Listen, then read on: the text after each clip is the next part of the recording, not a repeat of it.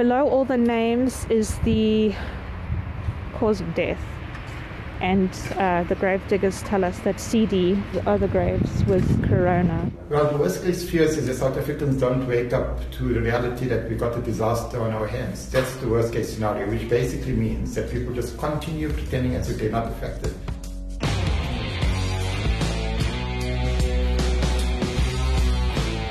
Today, Saturday, the 4th of July, marks South Africa's 100th day in lockdown. The country has progressed from a very daunting and scary lockdown level 5 to what people are now calling lockdown level 3 light. And something strange has happened. South Africans seem to have lost their fear of COVID 19.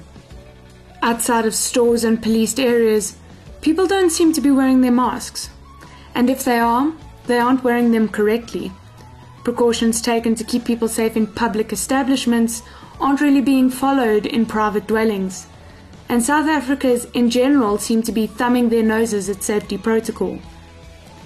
This is very strange because COVID 19 has really bared its teeth in our communities recently. There has been a spike in both infections and in COVID 19 related deaths. South Africa has to date recorded 168,061 infections and 2,844 deaths. In today's episode, we re examine what exactly is at stake during this global pandemic. This short podcast series follows Sunday Times reporter Alex Patrick and senior reporter Graeme Hosken as they track, record, and reflect on the real events and people that make up SA's biggest COVID news stories. For Boots on the Ground, behind SA's national lockdown, I am Paige Muller, and this is episode 11 Complacency Kills.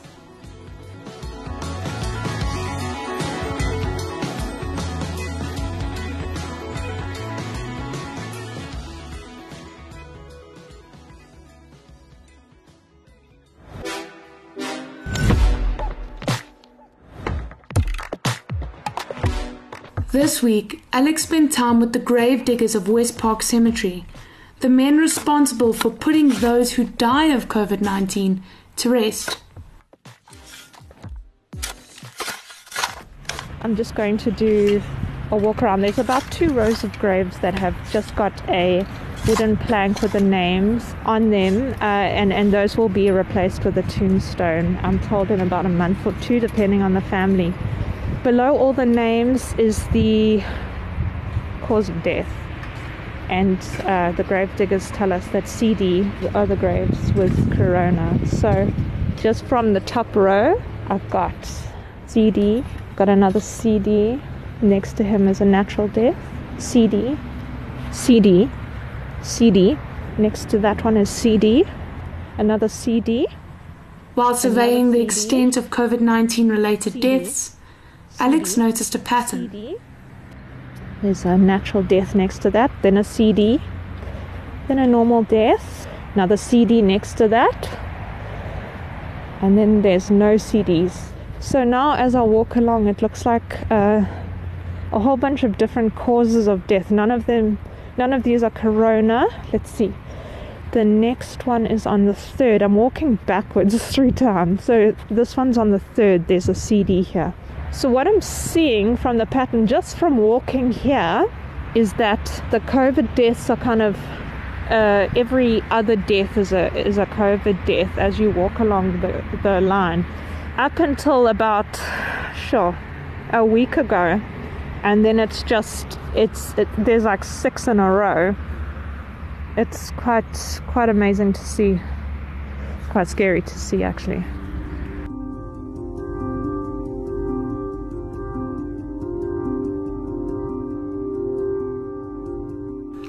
What Alex has noticed is the spike in COVID 19 cases that accompanied the President's June 17th Level 3 restriction easing announcement. Over the last few weeks, the number of infections have been rising rapidly. Nearly a third of all confirmed cases have been recorded in the last week alone, and more than half of all confirmed cases have been recorded over the last two weeks. For many of us, what was once a distant disease is now coming much closer. More and more of us now know someone who is infected.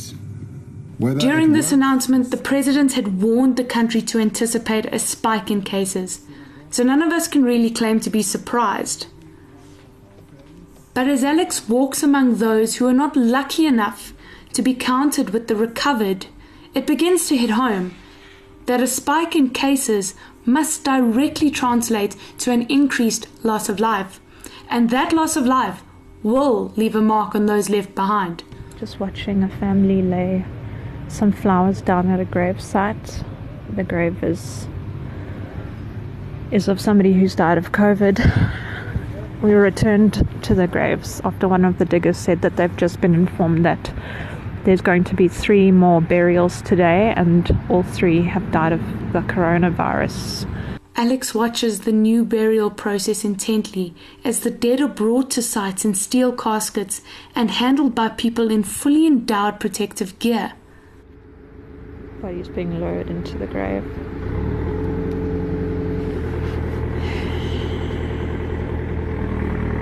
Quite macabre, you know, to see a funeral where your pallbearers are all in a hazmat suit. Everybody's got their masks on, some have got shields on. Everyone has the surgical gloves. The man who's in full PPE is now busy spraying that metal box down with a disinfectant of some kind. It's like a spray gun. Actually, never seen it. He's very meticulous. He's literally going over every single inch of the coffin, every single. He's now on the, the handlebars. He's probably gone over this thing a couple of times, and the, the coffin's actually shiny and wet with with this disinfectant spray. He's not taking any chances. Know if you can hear that sound, that spraying sound. That's it. It sounds like a vacuum cleaner almost. all your, your, your clothes, your head, you see things like that, shoes, your hand, you see things like that. You see they put, they put him now, yeah. after that they put more, more, more, so, more soil, after that they call out. This grave digger's saying that once uh, once the body's put into the grave, the authorities will put a layer of soil on, and then the grave diggers come and cover up the body, and then the grave diggers also get sprayed disinfectant. Hey, they spray you with disinfectant. Same thing like uh, smelling like uh, it's a spirit or it's uh, something, it's taste, yeah, similar like a spirit. Like uh, the hand sanitizer, Yeah, hand sanitizer. They, they put, uh, spray it all over. Yeah, spray the hand, they spray all of the, all the clothes. After people take It's not exactly the idea of a funeral that most of us are accustomed to. But because so little is known about COVID 19, precautions have to be taken. This doesn't make it easier for loved ones to say goodbye, though. As I'm standing here, the family have completely broken down. It is a grave of a loved one. I'm sure you can't hear, but it's in the background. There's about six men, they're completely beside themselves. It's a hard farewell to watch, to live, and even really to wrap your head around. But still, even as our loved ones die, South Africans seem to be in denial about the severity of this pandemic. So the man who died um, had never left his house. He's 80 years old. Really? He never left his house. He was living with his daughter, who is now fighting for her life in hospital. Oh my god. She went out twice to do shopping. And and Sure. I mean that's how infectious this disease is. The family said both of them had been feeling not right for three weeks. Mm. And then suddenly um, the coughing, the sneezing, and then they both had an upset stomach. And within days, I mean, they went to hospital maybe four days and then um, he died. I, I'm not sure what her status is, Um, but certainly on Thursday, she was fighting for her life. Sure. We're hearing it from a, a, a family. Hmm. Well, it was also like it was also interesting because I, I, I spoke to the nephew. He just buried his uncle, and he said, "I don't believe in this thing. I don't believe it. I'm following protocols because it's the law, but it's just the flu." And he said he believes when it's your time to go, it's your time to go. And it's it's quite interesting because you've just buried a family It's so member. fatalistic. Yeah. Yeah. I mean, it's just There's so many people who believe that though, that it's just the flu. I mean, I don't know anybody who's died of flu, but I know hmm. two people who've died of this virus. And that's the difference. I mean, if you suddenly look at the COVID death rate, it's really spiking. I mean, for me, I wonder what it's going to do to make people realize I don't know. this is how serious this this disease is. You know, it's it's Yeah. it's not a, a joke.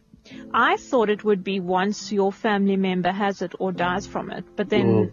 you know, on Thursday the the guy's still saying, "I don't believe this. I don't believe it's that bad." We are in lockdown level 3 now, and already South Africans are neglecting their personal protective equipment or PPE, the only real safeguard that we currently have against contracting this new threat. But PPE is something that we all have to undertake, or it just won't work. Complacency with your PPE could lead to the death of you or a loved one. The global medical community is aware of the reality of the danger presented by this pandemic and is undertaking a race to find a vaccine. A vaccine would, of course, offer humanity a line of defense against the virus that surpasses the continual need for PPE. Graeme was there as the first human trials for a potential vaccine began in South Africa. So we're currently at a medical facility in Johannesburg, um, where there are eight people who are going to become the first South Africans to go and take part in the international medical trial for a COVID-19 vaccine. Currently, the nurses are busy explaining to the eight who've all volunteered um, potential symptoms to look out for, how to identify symptoms, and the reporting processes.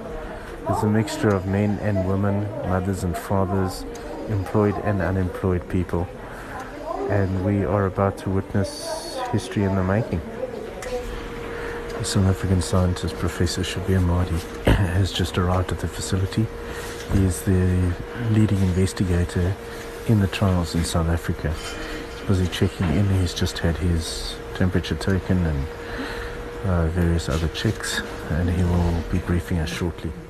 For Professor Madhi, South Africans waking up to the severity of the pandemic too late is the biggest threat to the country's fight against COVID 19. In terms of your worst case fears, what are, what are your worst case fears?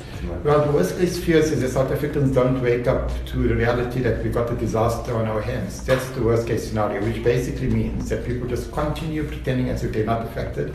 And that is a challenge that we face. We know that 80 to 90% of people that end up in hospital or that die from COVID 19 are individuals over the age of 65 or individuals with chronic problems.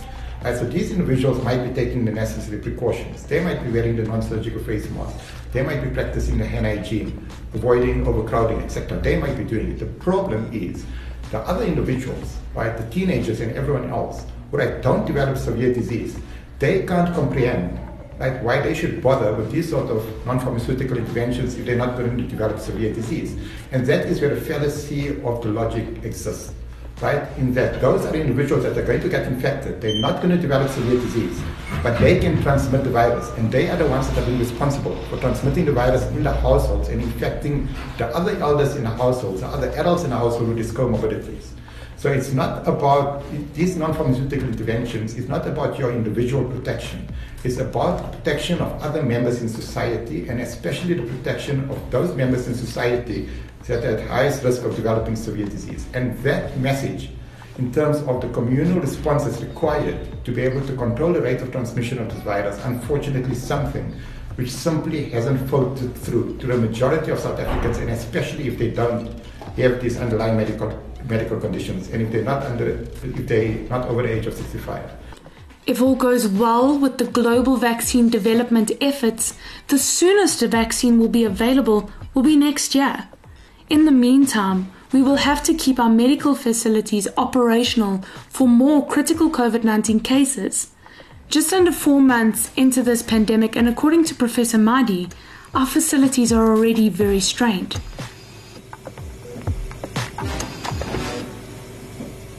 And in, and in terms of our hospitals, I mean, this is this is an arm to try and fight the virus. I mean, our hospitals are are hospitals being overrun at the moment? Look, in certain provinces, unfortunately, already so. Uh, in the Eastern Cape, very much so. In the Western Cape, very much so. And that's the reason why they're needing to open up field hospitals. In Gauteng, I think we're reaching the threshold where our hospitals are pretty soon going to be overwhelmed in terms of capacity, and they might need to start uh, managing people in field hospitals as well. But that has got its limitations because the equipment in a field hospital is not the same as the equipment in a proper facility, and in addition to which, we've got huge issues around the number of healthcare workers that exist in the country that are able to staff uh, facilities that are currently operational as well as those field hospitals very much of it depend is de- depends on the behavior of citizens of South Africa. If we are able to bring the rate of transmission down by adhering to these non-pharmaceutical interventions, we will be much better off than if we don't. Uh, and it's going to cause fewer people to die.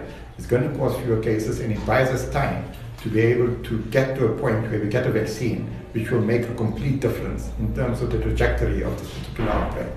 We've seen you know, in terms of medical interventions and clinical interventions, a lot of high flow oxygen uh, treatment protocols. I mean, how, how secure are our oxygen supply systems? I mean, we've seen the economy opening up now. You know, industry needs oxygen for, for various manufacturing purposes. Is there competition? Well, I, wouldn't know because I'm not involved in procurement of oxygen, but that's the critical issue. Uh, I mean, the thing that really makes a difference to individuals that are hospitalized with COVID 19 is oxygen. It's the healthcare workers and oxygen. Those are probably the two most important things that they need. They don't need ventilators that much because you can have ventilators. We know what ventilation, between 70 to 90 percent of people that end up on a ventilator in the United States and the United Kingdom will actually die. Uh, so it's really the basic things that we need to have in place. We need to have healthcare workers available. We need to have oxygen. We need to have facilities that where these patients can be admitted. We can use dexamethasone and there's a few other therapeutics that show some promise. But at the end of the day, again, it all boils down to how we can control the rate of transmission of this virus, which will influence, uh, which will have an influence in terms of the total number of people that will eventually die. I mean, we reporting on this on a daily basis. Yeah. And I see neighbors like this afternoon I came came home from the shops and mm. see neighbors having parties with friends and I'm like, are you guys mad? Yeah. Are you not now than it ever was when we were looking after ourselves when we were in lockdown? I mean, the NICD is saying that Gauteng's death toll from Monday is going to be 240 people. We're on 149 at the moment. In two weeks, so and so from Monday, two weeks into July, the death toll would have tripled. Jeez. Every two weeks in Gauteng, it's going to triple minimum. Hectic. So they're estimating it'll be by the end of July, we're possibly going to have two and a half, three thousand people who've died in Gauteng. Jeez. I mean, if if the infection rate carries on the way it is. And and uh, I also spoke to Parks and Recreation. They they actually are encouraging families if you are bearing loved ones um, and not of uh, this disease to please reuse the grave because we also don't mm. have enough sites. I mean, they say we have enough, but um, 33 of 36 graveyards are full. Is that in Gauteng? Yes, in Joburg. Yay. How hectic is that? That is nuts. Yeah, so there's, uh, uh, sorry, it's not 36, it's 37. There's four graveyards that still has space and so that's the other throwaway is like, we don't have space for everyone who's going to die. So. So the situation is serious. In order to protect our economy and the livelihoods of our people, lockdown had to be eased. But please don't fool yourself into thinking that COVID 19 is just the flu. If you are young and healthy, that's great. but there are so many people in our country who could have an adverse reaction to this virus. So, as boots on the ground on this 100th day of lockdown, we would really just like to say please don't forget your mask. Wash your hands regularly and take this global pandemic seriously for the sake of your friends and your family, if not for yourself. For Boots on the Ground, behind South Africa's national lockdown, a production of Multimedia Live, I am Paige Muller.